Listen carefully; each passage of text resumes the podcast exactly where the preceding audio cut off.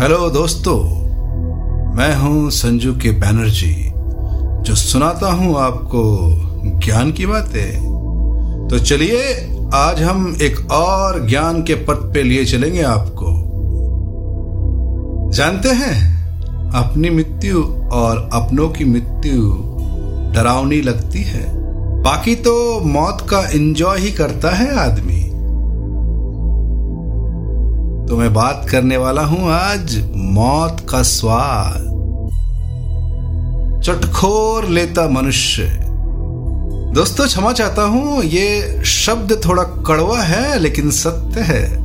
और आपको तो पता है कि मैं आपका दोस्त। सत्य बोलने में कदा भी पीछे नहीं रहता। जानते हैं, भगवत गीता में उपदेश में दिया गया है कि जो व्यक्ति जो व्यक्ति सच नहीं बोल सकता, वो जीवन में क्या बोलेगा? अगर आप सच नहीं बोल सकते तो क्या बोलेंगे आप? तो इसलिए सत्य बोलिए। आपकी सच्चाई को अगर लोग एक्सेप्ट नहीं करेगा तो खाक आपको एक्सेप्ट करेगा? तो सच है, रोक के साथ बोलिए। किसी का कोई भय नहीं होना चाहिए, किसी का कोई डर नहीं होना चाहिए। हाँ भाई, ये सच है। ये मैं बोल रहा हूँ। चलिए मैं आपको एक और सत्य से रूबरू कराता हूँ। मौत से प्यार नहीं, मौत तो हमारा स्वाद है। बकरे का, गाय का, भैंस का, ऊँट का, सुअर का, हिरन का, पाए का, तीतर का, मुर्गे का, हलाल का, बिना हलाल का, ताज़ा बकरे का, भुना हुआ, छोटी मछली, बड़ी मछली हल्की मछली आँच पर सिकी हुई। ना जाने कितने, बल्कि अनगिनत स्वाद है मौत के। क्योंकि मौत किसी और की और स्वाद हमारा है। स्वाद से कारोबार बन गई मौत का। मुर्गी पालन, मछली पालन, बकरी पालन, पोल्ट्री फार्म, नाम पालन और मकसद हत्या। स्टेलर हाउस तक खोल दिए, वो भी ऑफिशियली गली गली में खुले नॉनवेज रेस्टोरेंट मौत का कारोबार नहीं तो और क्या है? मौत से प्यार और उसका कारोबार, इसलिए क्यों मौत हमारी नहीं है? जो हमारी तरह बोल नहीं सकते, अभिव्यक्त नहीं कर सकते, अपनी सुरक्षा स्वयं में समर्थ नहीं है। की सहायता को हमने अपना बल कैसे मान लिया? कैसे मान लिया कि उसमें भावनाएँ नहीं होती या उनकी आह नहीं निकलती? डाइनिंग टेबल पर हडिया नोचते नोचते बाप बच्चों को सीख देता है, बेटा, कभी किसी का दिल नहीं दुखाना, किसी की आह मत लेना। किसी की आँखों में तुम्हारी वजह से आँसू नहीं आना चाहिए। बच्चों में झूठे संस्कार डालते बाप को अपने हाथ में वो हड्डियाँ दिखाई नहीं देती, जो इससे पहले एक शरीर की थी, जिसके अंदर इससे पहले एक आत्मा थी। उसकी भी एक माँ थी, जिसे काटा गया होगा, जो कहरा होगा जो तड़पा होगा, जिसकी आहें भी निकली होगी, जिसने बदुआएँ भी दी होगी। कैसे मान लिया कि जब जब धरती पर अत्याचार बढ़ेगा तो भगवान सिर्फ़ तुम इंसानों की रक्षा के लिए अवतार लेंगे? क्या वो बेजुबान जानवर उस परमात्मा के संतान नहीं है? क्या उसे ईश्वर को उसकी रक्षा की चिंता नहीं है? आज कोरोना वायरस उन जानवरों के लिए ईश्वर के अवतार से कम नहीं है।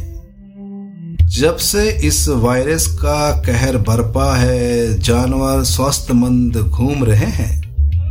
पक्षी चहचहा रही है। उन्हें पहली बार इस धरती पर अपना भी कुछ अधिकार सा नज़र आया है। पेड़ पौधे ऐसे लहरा रहे हैं जैसे उन्हें नई ज़िंदगी मिली हो। धरती को भी जैसे सांस लेना आसान हो गया। सृष्टि के निर्माता द्वारा रचित करोड़ों करोड़ों यूनियों में एक कोरोना ने हमारी औकात बता दी। घर में घुस के मारा है और मार रहा है और उसका हम सब कुछ नहीं बिगाड़ सकते।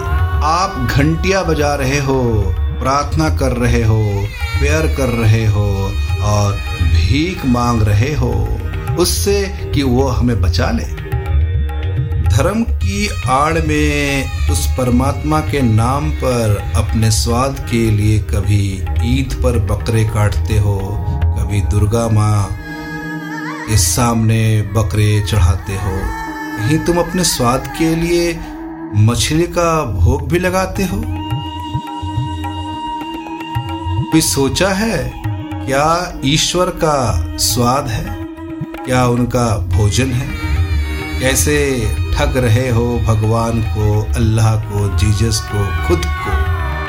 मंगलवार को नॉनवेज नहीं खाते, आज शनिवार है, इसलिए आज रोज़े चल रहे हैं। नवरात्रि में तो सवाल ही नहीं उठता, झूठ पर झूठ झूठ पर झूठ। ईश्वर ने बुद्धि सिर्फ़ तुम्हें दी।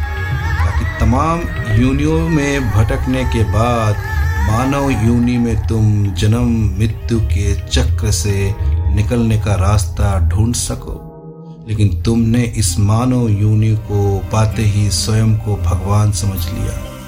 आज कोरोना के रूप में मौत हमारे सामने खड़ी है। तुम ही ना कहते थे कि जो हम प्राकृतिक को देंगे, वही प्राकृतिक हमें लौटाएगी। मौत दी है हमने प्राकृतिक को तो मौत ही लौटा रही है। दोस्तों, ये एक मैसेज है आप सभी के लिए। बस हो सके कि इस मैसेज को समझे और अपने ज्ञान इंद्रियों को जगाएँ, अपने विवेक को जगाएँ, क्योंकि अगर आपका विवेक जाग गया तो सोच लीजिए आप ईश्वर के पथ में हैं। प्राकृतिक के साथ रहो, प्राकृतिक के होकर रहो, वरना ईश्वर अपनी ही बनाई कई यूनियों को धरती से हमेशा के लिए विलुप्त कर चुकी है और आगे भी ऐसे करने में उन्हें एक क्षण भी नहीं लगेगा। ईश्वर ने हमें इस दुनिया को देखने के लिए दिया है। ये उनकी दुनिया है, याद रखिएगा। हम और आप सिर्फ़ एक मेहमान हैं। आज हैं तो कल नहीं। सदियों से ये प्राकृतिक थी और रहेगी। आप आज है, कल नहीं। मैं आज हूँ, कल नहीं। लेकिन ईश्वर कल था, आज है और हमेशा रहेगा। इसलिए आप अपने कदमों को पहचानिए। आप अपने आप को जानिए, क्योंकि आप ईश्वर के पुत्र हैं। ईश्वर ने बनाया है आपको। तो अपने मन से अहंकार, क्रोध, लालच, लोभ निकाल दीजिए। और इस जीवन को आनंद के पूर्वक जीवन व्यतीत कीजिए। दोस्तों, मैं अपने वाणी को वहीं विराम देता हूँ। फिर जल्द लौटूँगा एक और नई जानकारी के साथ, एक और ज्ञान के साथ। तब तक के लिए बने रहिए। जानते रहिए, सुनते रहिए। मैं कोई और नहीं, आपका दोस्त संजू के बैनर्जी, जो सुनाता हूँ आपको ज्ञान की बातें।